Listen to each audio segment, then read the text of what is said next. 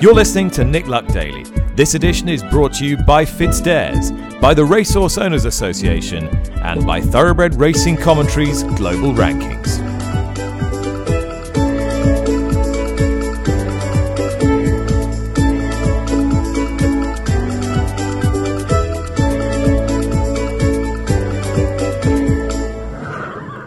Good morning, welcome to the show. It's Thursday, November the 4th, coming to you once again bright and early from the Del Mar Thoroughbred Club in Southern California, host of the Breeders' Cup World Championships 2021, which begin tomorrow, Friday, and plenty of preview to offer you tomorrow as well, and a bit of flavour of Del Mar today. I'll be hearing from Chad Brown, a trainer with leading hopes, particularly in the juvenile and in the turf, where he has domestic spending up against the strong European challenge in a few moments' time. You'll be hearing from two locals who are devoted to this place. One, a, a journalist, a radio broadcaster, a, a, veteran of many Del Mar campaigns. The other, the owner of one of the leading local businesses. And later in the programme, switching our attentions back to the UK, I'll be talking to Brian Mayoh, the chair of the Thoroughbred Breeders Association National Hunt Committee, about the very interesting and innovative idea to bring in three year old only hurdle races for national hunt bred horses, uh, which is a complete contrast to what we've been talking about out here in Southern California, where Rishi Persad has been with me all week and has been trackside looking at the European contingent up close.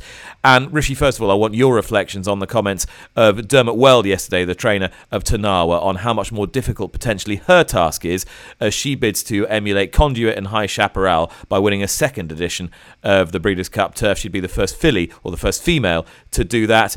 Is her task more difficult this time round, do you think? Uh, lucky I've been enjoying being trackside, being down the backstretch and chatting to one or two people. And yesterday I had the opportunity of chatting to Dermot Weld. And I think it's reading between the lines of what he's saying as much as anything else. That's the challenge. Uh, Dermot Weld mentioned the fact that she'd had a hard race, obviously, in the Arc when she was second, albeit narrowly beaten.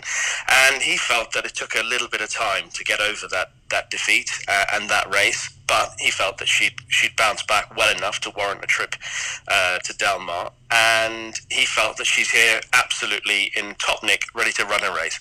Clearly, the big issue for her is being drawn out wide.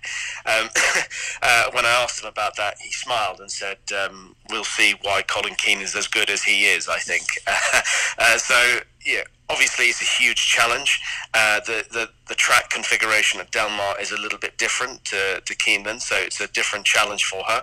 But the, the the intimation from what Dermot Weld is saying is that she is here in excellent form after what has been you know, a, she didn't start the season until late in the summer, uh, autumn time, and she had that one prep run before the Irish Champion Stakes and uh, then the Arc, and they all came in, in relatively quick succession. But uh, she's in good nick. Um, the draw is the big doubt for her, and I think Dermot Weld thinks that that might be the only thing to stop her.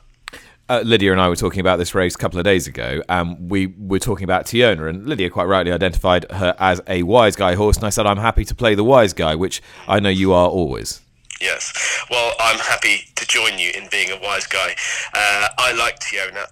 You know, there's some horses that grow on you during the week as you watch horses prepare for the for the Breeders' Cup. Uh, whatever you're working on, you know, you, you'll you'll get a feel for a horse. And just looking at her, the way she's training, speaking to Roger Varian, speaking to the people who are associated with her, uh, her work rider Ben, who's been uh, riding her through the middle of the summer through to now. Uh, you know, they're they're really confident about the fact that she's blossoming. And that just might tip the scale for me as a three year old filly blossoming, as Tarnawa did 12 months ago when she won those three Group 1, Grade 1 races uh, off, off in a row.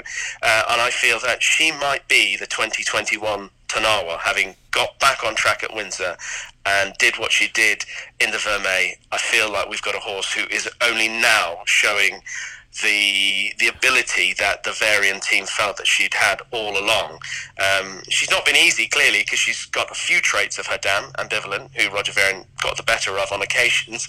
Um, and I think that uh, you know that could be one issue, but I think in terms of a filly just enjoying life and coming to coming to the boil now, it's Teona. Well, the beauty of this race is that it's it's got some depth and a potential new star in the US horse Domestic Spending, who is very highly rated by his trainer Chad Brown, to whom Britney Eurton and I spoke yesterday on the Breeders' Cup's Cocktails and Conversations show. And before he talks about his star in the turf, he shares a little anecdote about his relationship and friendly rivalry with Frankie Dettori, which goes back to 2014 at Santa Anita. 2014, down the hill, we had horse Bobby's kitten, who looked like he was going to be off the board when he hit the dirt, crossing over, comes from dead last and nails No Nay Never and Frankie Dettori right on the wire because he was out in the center of the track. And I don't think this other horse, I mean, Bobby's Kitten was coming as fast as a horse as maybe has ever come home at Santa Anita mm-hmm. and got there, but I don't think the other horse saw him in fairness. And he nailed him. And um, two years later, back at Santa Anita, Lady Eli's running on the turf. It's uh-huh. a, just a dream story. I mean, the movies are already calling this is going to be the best ending. Victoria last. And uh, he knows the results. Frankie Dettori is riding Queen's Trust, mm-hmm. and he breaks from the gate, and he gets right, and I could see it happening down the backside.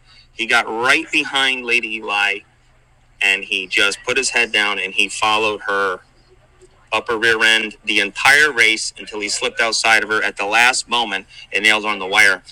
And I was just so crushed. And I walked out on the track to go get my filly.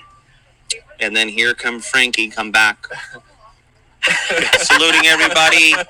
And he pointed his whip at me. No. And he goes, "That was for No Nay Never." Wow! right on the track. Yeah. So there's no confusing that. That no. was the. I said it was on his mind for two years. I know that. So, and I'll tell you, um, she was a really nice horse that beat us. Our horse was a you know, one of the greatest turf horses this country's ever seen. I do believe that. But I don't know that a run of the rider would have won the race that day with Frankie Dettori. She was brilliant, but it's the what she came back from. I yeah. mean, for those that don't know the Lady Eli story, she battled laminitis and then came back to win a grade one after that time off. I mean, she was she was truly incredible. But it was the immediacy of, of the, the brilliant performance she put in in the Belmont Oaks. Mm-hmm. And I, I was there that day on one of the NBC Challenge Series shows, mm-hmm. and I thought you don't see so American trained, you know, American homegrown turf horses do, do that. that. No. Right. And I was just standing at the quarter pole thinking, just as if she exploded, I went home saying, "This is this is a, nothing will beat this." She's a, and then it was only that she trod on a nail going back to the barn that yeah, day, did she, from the track? Just an hour after the race, coming out of the test barn, she stepped on a nail and she developed laminitis. And I'll tell you, I don't people now it's been some time that really realized that I mean that filly was within hours of putting her down. Mm-hmm. Hours. Everyone's prepared. Everyone's ready. The vets are ready to put her down if she has a bad evening here. We were there, and she came through that night and made it. Came back, won a Grade One, won an Eclipse Award mm-hmm. as a champion mare after all this, yeah. and uh, and still managed to win Grade One races in four straight years, having to be near death. So great horse, but Frankie Frankie got me there. if I could have traded wins, I might have reversed them. so you don't want him following you in a turf race. Believe me. Yeah, so I'll probably always make the right move. He will in the last move. Yeah. It's famous last words, but I don't right. think I don't think he's going to get you in the in the turf this time round. I think Broome Broome's up against it, but domestic spending could be another special one, couldn't he? he well, he is already a special he, one. He is no, but he, this is this is the next level. He's got the turn of foot. He's got the quality to mm. do it. He's got fast numbers. He runs as fast as, as um, bricks and mortar, Flintshire. He's run those numbers. He ran a little faster actually than Manhattan and those two did. So I know he has it in him to come up on the big stage. If he can get the mile and a half, he trains like he can, but we have to see it. Um, I've just been very impressed with this horse. Uh, I mean, do you think the opposition is going to be aware that if there's one potential flaw, it's that your stamina is not as cast iron as one or two of the really kind of grinding Europeans in the race. Yeah, I mean that's true. That that's the only thing um, besides the you know poor trip. Mm-hmm. Um, and and getting Which is important here. It's it's important here. That's the main. That's the most important thing here. Mm-hmm. You're right. And then staying a mile and a half. But I mean, yeah, th- there's some other horses that can get the distance, like you mm-hmm. said. But any sort of grindy, just stamina oriented horse, eh, if they're if he's lined up next to him, he's got such a turn of foot that mm-hmm. I'll be able to stay with. him. Chad Brown there talking about uh, domestic spending, and, and quite notable that he said that you really need a horse with a kick. If you've just got a slow horse at Del Mar, it, it's not really going to work. You're not going to be able to grind the finish out of horses. And I thought that was evident when Highland Reel was second in the in the 2017 turf, Rishi. Yeah, I look back at a lot of the racing from obviously 2017 when it was held here in Del Mar, and all the races on turf. Uh, all the horses that emerged successful were close enough to the pace, turning into the straight, and used a kick. There were very few horses that had been off the bridle, making ground late. I mean, there were horses that made ground late, but they were too far back, or they were out of their comfort zone, being in the being in the wrong rhythm through the race. I mean, Masar ran in the juvenile turf uh, with Mendelssohn. Mendelssohn was beautifully positioned through the race and picked up, went away. Masar came wide late from the right back and, and ran on strongly. Um, and that is borne out what Chad Brown's saying, what the way a lot of people have spoken about the configuration of, of Del Mar. It's been borne out by what happened in 2017 on the turf races, and it's something to, to bear in mind for anyone playing in the races this year well, you talk about the juvenile turf, you talk about Masar. Masar's trainer, Charlie Appleby, has two in the race this year Modern Games and Albahr. And the received wisdom is that Buick's mount Modern Games is the likelier winner. But Albahr won the winner you're in in Canada under his big race rider, Frankie Dettori. What's your take on it? Well, my take is that Buick is right. Uh, I like Modern Games. I felt that Modern Games was the ideal horse for the race in that he I was another horse that had blossomed through the season, getting better and better with every run. He's very tractable. He breaks well from the gates. Uh, he settles into a good rhythm, and he's got a kick. When he won the Tattersall Stakes at Newmarket, it was impressive because he travelled very nicely, and then when uh, he was asked for his effort. He put very good distance between himself and Trident, and Trident obviously had pretty good form, having only been beaten by Perfect Power in the Group One. Um, and I thought that you know this was the ideal horse for the race.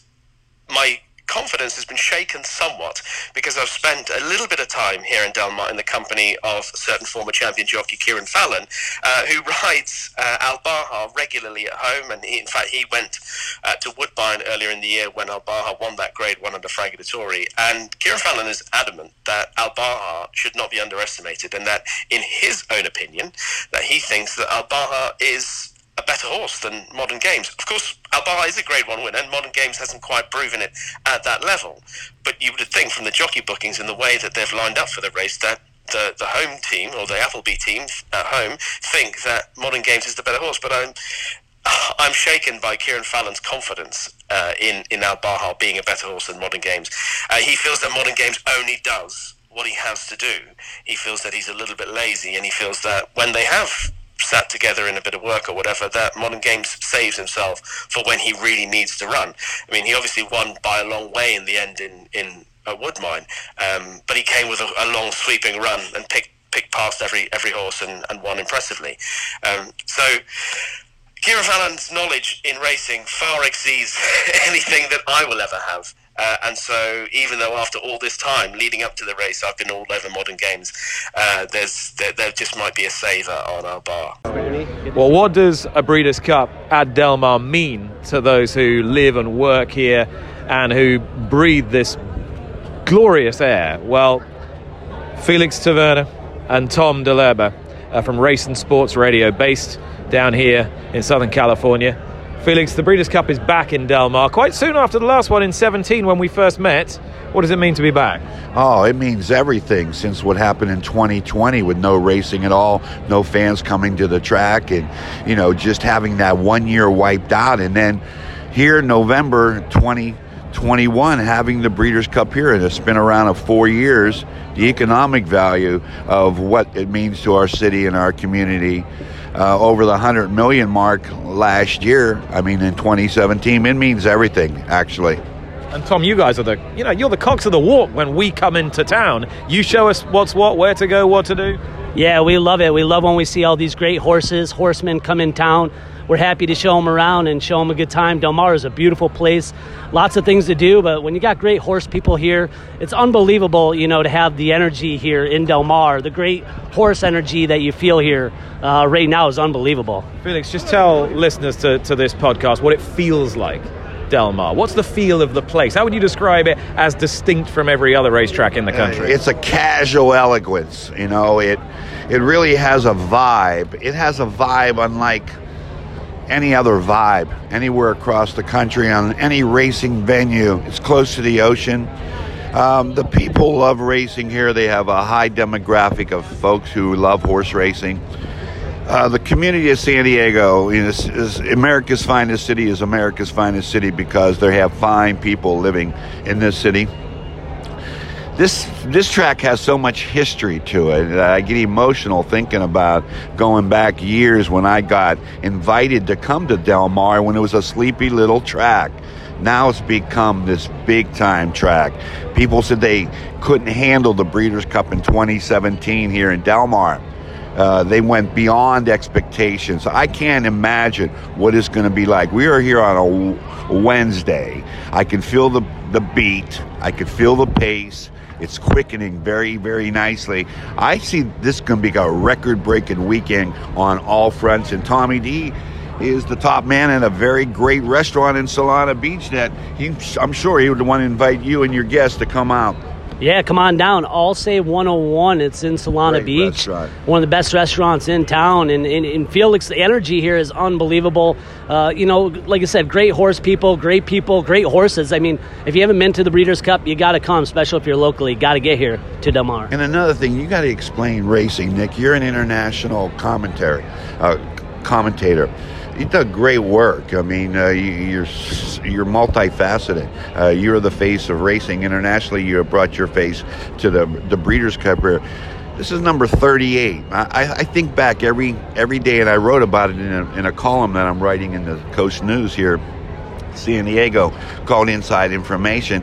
I sat there in Tommy's restaurant last night and I wrote this column, and I thought about John Gaines, and I thought about what would John Gaines feel in he, he, of course the founder of the Breeders' Cup. It was his brain. 1984 yeah, John Hollywood Gaines, Park no, yeah Hollywood Park. John Gaines thought that he would create a day of racing that would be equitable to the Super Bowl. And so that was the name of the title of my article the Super Bowl of racing is the Breeders' Cup.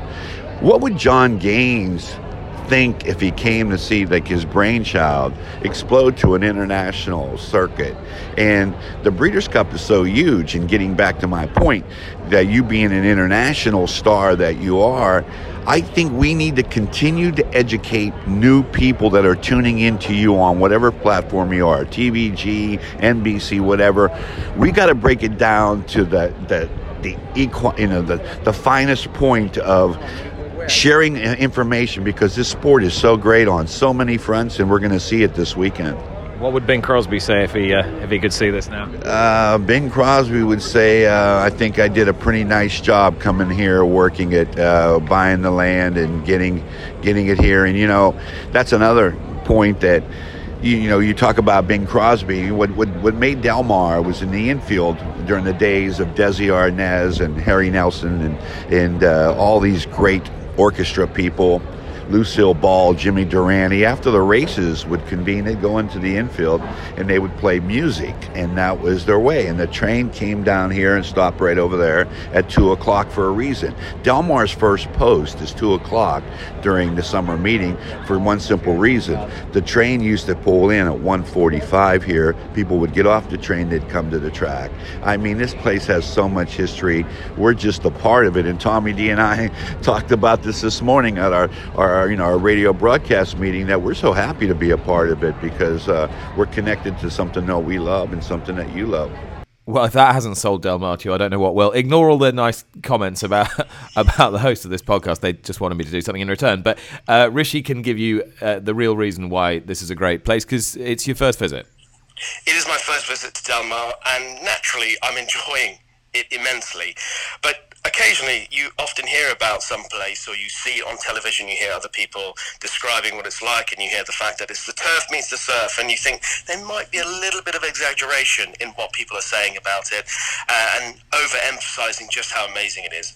Then you get here you realize that it is literally It is literally where the turf meets the surf. You have a look around, you have a walk around, and it looks and it sounds and it feels just like it does from miles away.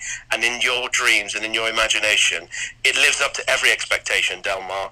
The beauty about this week, apart from all of that and the setting, how amazing it is, is just bumping into so many people that I haven't seen internationally for such a long time, spending time in their company, sharing stories about how the last two years have gone for people, uh, hearing how people have found difficulties but overcome challenges, and then able to come to this uh, Breeders' Cup Championships and share uh, a great week in each other's company.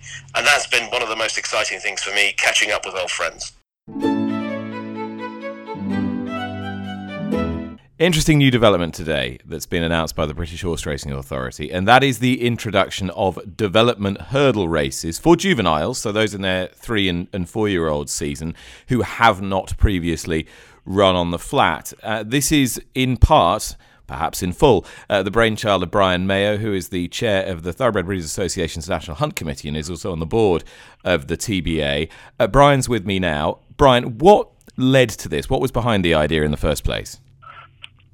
Basically, Nick, for several years, I've looked at the successes of French bred horses in British races and Irish races, looked at the pedigrees of the winners of these races bred in France, and came to the conclusion that they are no better bred and in some ways not as well bred as British and Irish horses, but the key thing is they raced earlier over jumps. You know, famous horses like Kauto Star and Neptune Collonges began as three-year-olds and succeeded in this country throughout their careers up to the age of 11. So early development of French horses was giving them an advantage. What appeared to have happened more recently is that horses raced in Ireland as four-year-olds in point to point also are proving very successful. So these successes in other countries, you are, we're unable to replicate them in this country because there simply isn't a program. So this initiative is to create a program that lets us replicate what has worked in France and Ireland. Uh, given the fact that a lot of the juvenile hurdlers who come from the flat aren't actually very good horses, is it not unnecessary? Is it, should we not just be encouraging people to to run jump spread horses over hurdles earlier? They might well win those races. I, su- I suspect that there are two factors. One is that perhaps the trainers wouldn't think they'd be as race hardened as the flat horses. Uh, they're not used to going flat out early on in a race and galloping to the finish. So it may be that trainers would be reluctant to do it. But probably more importantly, the jumps horses maybe are later maturing and it's better to compare light with light. We can potentially get them to break them earlier, get them jumping earlier, and then they can race against other horses of similar development status as three-year-olds and four-year-olds without having to meet a flat horse that's perhaps been running in handicaps as a three-year-old, in nurseries as a two-year-old, which, which have significant advantages over them in terms of hardened racing experience. We want these races to develop jump horses um, that will last for many years, not hammer them too much early on. So, so what are the benefits to the to the industry of this? What are the benefits to the say the, the national hunt breeding industry of doing this? Well, this this initiative is aimed at British raised horses, so it, they don't have to be born in this country. They could be horses that were bought as foals in Ireland and raised in this country that are being trained in this country. So it's not for British bred specifically, but British breds will clearly benefit. The, the benefit the benefits are that if you have a horse that you've uh, born to be a jump horse, bred to be a jump horse, you can know that if you break the horse earlier, train it to jump earlier, then if it's ready, it can race as a three-year-old against other horses of a similar ilk. And all the evidence that I've ever seen suggests that doing that would give them a long-term advantage as jumps performers. Maybe it sinks into the brains that they have to jump um, and how to jump, and it sinks into their heads that this is part of what they are. If you try to t- teach a horse to jump at the age of five, it's not quite such an easy process, and they are not likely to be as agile and athletic as the horses brought along earlier. So the benefits will be that simply horses brought up in this way are likely to be more successful long term than if they were brought up in the traditional means of running in bumpers of four year olds and five year olds and going over hurdles as five year olds. They're likely to succeed. That's the benefit. Uh, and Brian, I, have done so many podcasts recently where we've talked about the problem of small fields, uncompetitive races. I can hear people out there now. This is a, a perfect recipe for them. What? How would you counter that? I think there is a possibility that early on the field sizes will not be huge. We will make a lot of effort to try and tell people about the benefits of these races and encourage them. But essentially, racing, I agree, has to be about competition ultimately, but you also have to have development events where you provide a basis for horses to come through at the right speed for them. So if there are small fields in these races early on, that's something that might happen. We'll try our best to prevent it, but that's not the prime issue here. The prime issue is what's the right development for young horses. And it's, it's the same analogy that at the moment there are many handicaps um, for novice horses. And some horses are running in handicaps which, have never even, handicap chases, which have never even raced over fences before. And that's a, another counter to small fields, but it's simply not in the best interests of the horses to develop them by having too much competition in large fields too early. So you've got to accept a certain number of races will be less competitive. This may not be the case, but if that happens, it will, in the long term, be creating a far better product which will last for many years, or the horse will last for many years as a successful animal, a far better product than we have at the moment. Brian Mayoh there. This will this will stir some debate, Rishi, no doubt about that. I, I, I, declare my hand, and I've been speaking to Brian about this for some time. I think it's a good idea in the in the long term, but I think you're going to have to you're going to have to realise that there might be some some small fields in the short term. That, of course, is a hot topic at the moment, as we found out today that um, there's an increase in what the BHA determ, uh, determine as failed races because poor field sizes continue for, for the third month in a row. Yeah, I was about to say the small fields um, might not just be relatable to to the introduction of this. The small fields is a whole separate issue, as you well know, and it's been discussed on this podcast many a time. I think overall this looks like a positive move, Lucky, and, and it's obviously uh, in the in the wake of what happened at the Cheltenham Festival, uh, with Britain being dominated by Ireland, and the concern for uh, the British national hunt scene, the jumping scene, and so people are obviously looking to take steps forward to uh, progress the sport uh, in in Britain, and this looks like a progressive step. Um, it still has to play out, and you still have to understand uh, that it's only something that is going to succeed if it's supported uh, and it produces successful horses to move through the ranks. But again, it's worked in another country. It's worked in France. So if it's worked in another country, why won't it work in Britain? Well, we're trying it. We're going to see how it unfolds. And I think it's overall, it's a great idea, and it allows these youngsters to mm. gain experience in the right manner. And so I, am happy with that. I think what I'm pleased about is that Brian has exploded the myth that, apart from a very small subset of AQPS horses, that the French horses are the fundamentally the same breed. There is no reason why horses bred in Britain or Ireland shouldn't do exactly the same things as horses as thoroughbreds bred bred in France. I, I think that the the explosion of that myth is a, is a positive one, but I, I'm sure it is a debate that will run somewhat. Now, we've gone just about everywhere in the world this week. One place we haven't gone is the United Arab Emirates because Dubai is kicking off its season today, and our man in the desert, well, it's none other than our very own Tom Stanley. The domestic racing season at Meydan, home to the Dubai World Cup Carnival, gets underway on Thursday evening, and in many ways, it's business as usual. There's total prize money for the racing season exceeding 40 million US dollars. It's 30 plus degrees outside, we've got seven races on the dirt, and with the season underway already, champion trainer Doug Watson has five on the board, having had a four timer at Jebel Ali last week and followed up with another at Sharjah. But there are plenty of changes afoot too. Formerly disgraced trainer Mahmoud Al Zarouni is back with two runners, as you and Dave Yates touched upon earlier in the week on the Nick Luck Daily. Richard Mullen, multiple champion jockey out here, well, he split from trainer Satish Seemar, something he announced back at Dubai World Cup week at the end of last season. He's joined up with Nicholas Bachalard's Jebel Ali stables. Bachalard has no runners this week at Meydan, so Mullen instead rides four for Beverly Dutram. UK based jockey Ray Dawson, who enjoyed a breakthrough season last term, is now based out here for the winter with his family, and he's riding for Ahmad bin Harmash. Very excited to see how Ray gets on, particularly riding on the different surface, on the dirt initially out here. And there'll be no former champion trainer Ali Rashid Al Raihe. He won't be seen as he's currently five months into a year ban after a horse in his care returned a pre race positive test for cobalt back in January. And we've also got a new commentator for the UAE racing season with leading South African caller Alistair Cohen replacing the departing Australian Craig Evans. So, the Meydan season underway this Thursday at 7 pm local time. Hopefully, we'll see some horses who'll progress into Dubai World Cup Carnival runners with that event getting underway on the 13th of January. Well, thanks to Tom. Thanks to all my guests today. Uh, Rishi is still with me and has a tip for you. Um, it's a horse that I'm really looking forward to seeing this season. She's running at Newbury, lucky uh, LA Bell for the Skelton team. She's a short price, but I think she could be very good uh, over hurdles this season. So fingers crossed she gets the job done there. All right. Thanks, Rishi. Thank you very much for listening. We will be back again tomorrow. Bye bye.